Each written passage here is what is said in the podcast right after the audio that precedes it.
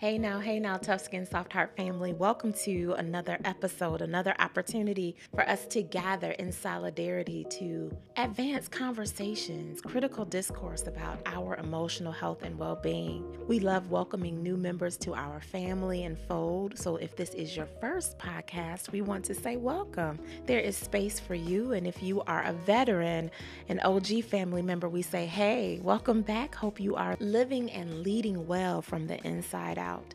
And that actually is the focus of this week's episode. I was reading an article about emotions on LinkedIn the other day, and the title was something similar to emotions, fact or feeling. And have you ever read an article and you just got upset? you got upset by an article. And I think part of the reason why I was upset is because the whole frame that the author was using was a miss to me. And so I wanted to do my own rebuttal to that conversation, which many of us have heard as to whether there is a place in business for emotions.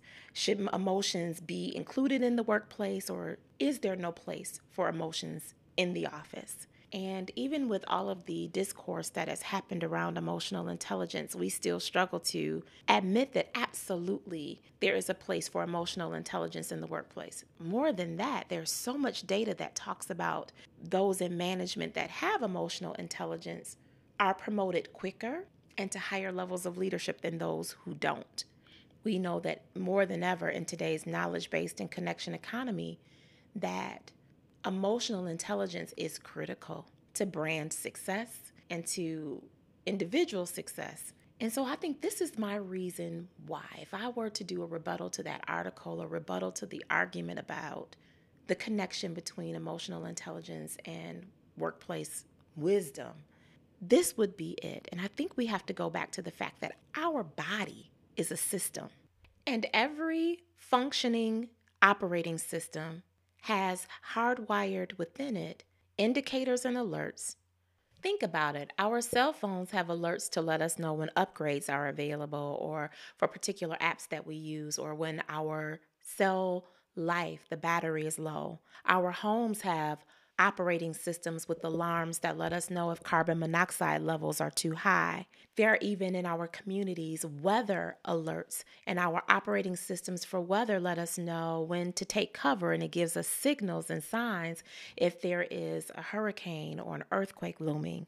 Our vehicles have operating systems that alert us to when we need to check our engine or we have a check oil light on. These are all sensors and indicators that let us know if there are pending threats to our operating system. So, all around us, we have operating systems that we trust, and we recognize that those indicators and those alerts are safeguards. They are protective mechanisms to let us know what is going on in the operating system that we may not be able to see, but we need to address before crisis emerges. So if we honor indicators in our cell phones, in our computers, in our vehicles and devices, in our homes, and in our weather, why is it that it's such a stretch to recognize that our emotions are our body's hardwired indicators?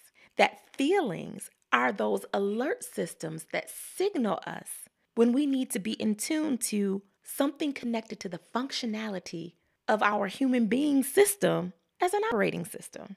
Did you know indicators were really there to protect and to serve?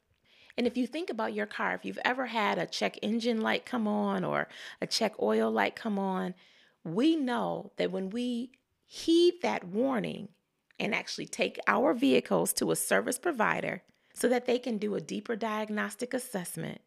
And if we are quick to do it once that sensor comes on, not only can we get it right, but it helps us to make sure that we aren't paying some exorbitant bill. But the truth is that most of us also know the reality of pressing snooze on some of those indicators and alerts and then ending up with some crazy sounding bill because we kept ignoring those signs.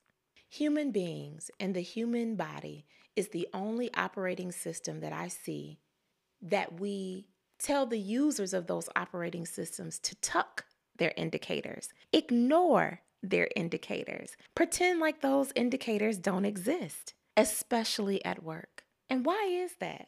Many of us know what it's like to go onto a plane and board a plane and then to hear over the loudspeaker that there has been some indicator that lets them know that they need to ground the plane momentarily so that service providers can come out and take a look at the plane. And whenever that has happened to me, on the few occasions that that has happened to me, I've never heard a passenger say, just ignore it. There's no place for indicators on the plane. Let's just go to our destination. It'll be all right. Many of us would get off the plane if somebody did say that.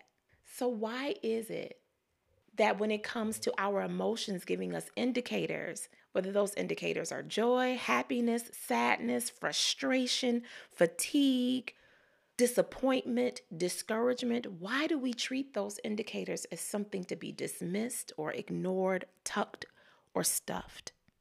Now, I'm not saying to be an emotional kaleidoscope at work, but what I am saying is that we have to reframe and reclassify how we see our emotions. And that's why that article was so difficult for me because the author was asking the wrong question. It's not a question of if emotions are fact or fiction.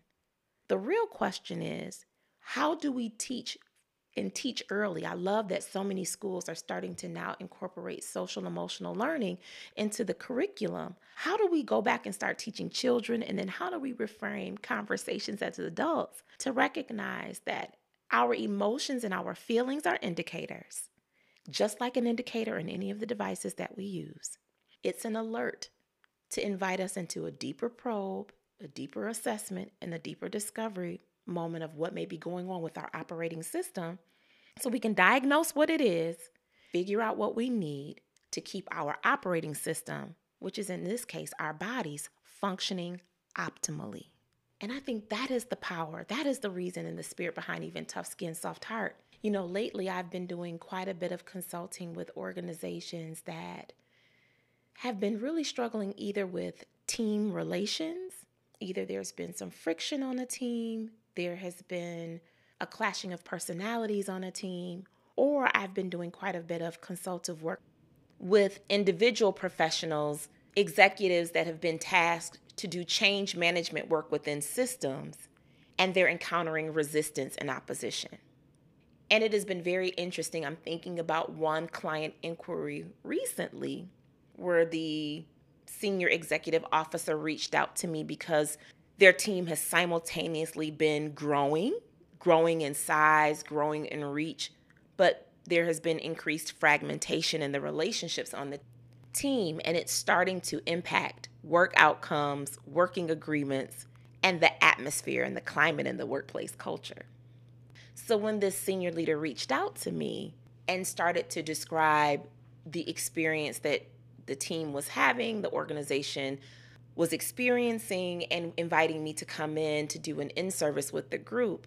I'll never forget how she framed her email. She said, Can you come in and teach us how to show up with our best selves to work together? And I responded to her, We can't talk about best selves until we go back to talk about the indicators and that we've been ignoring or pretending that they don't exist or tucking that have led us to this space of crisis. We have to go back and create a safe space, a psychologically safe space for people to vocalize their lived experience in the workplace. In other words, before we talk about how to fix the operating system, we have to go back and talk about feelings that are underscoring the malfunctions that you see. I think the same thing is so true in our lives. Part of this tough skin, soft heart work, the very first phase of emotional intelligence is self awareness. And I think every day as human beings, we have to, either at the end of the day or the cool of the day, which you hear me talk about that all the time, and sometimes in the middle of the day, and truthfully, it's an ongoing assessment because emotional health and wellness are not constant. There are different things that happen, different incidents, different conversations. An email can change your mood in a nanosecond. And so we have to be honest with ourselves and say, what are some of the indicators, alerts, signals, and signs that my emotions have been giving me that have been showing up in my body? You know, sometimes our emotions and our body will work together. If you've been chronically experiencing stress, burnout, overextension, it will show up in our bodies. That exhaustion will manifest in other areas of our operating system. And so we have to ask ourselves every day, all day, we have to check in with those alerts and those signals, not to stuff them, not to dismiss them, not to disregard them. We need to assess them. We need to listen and we need to ask, use them as opportunities to probe deeper to what might be going on behind the veil of our smile or beneath the surface before it starts to manifest in our behavior towards other people. So, when was the last time you checked in? What indicators have you been ignoring or tucking that may be impacting how you've been showing up in space? Whether that's space in relationships, space at home, space at work, space in community where you serve. What might those indicators be telling you? And what do you need to be well? As always, I am thinking of each of you. I'm holding you close in my heart, and I look forward to next time.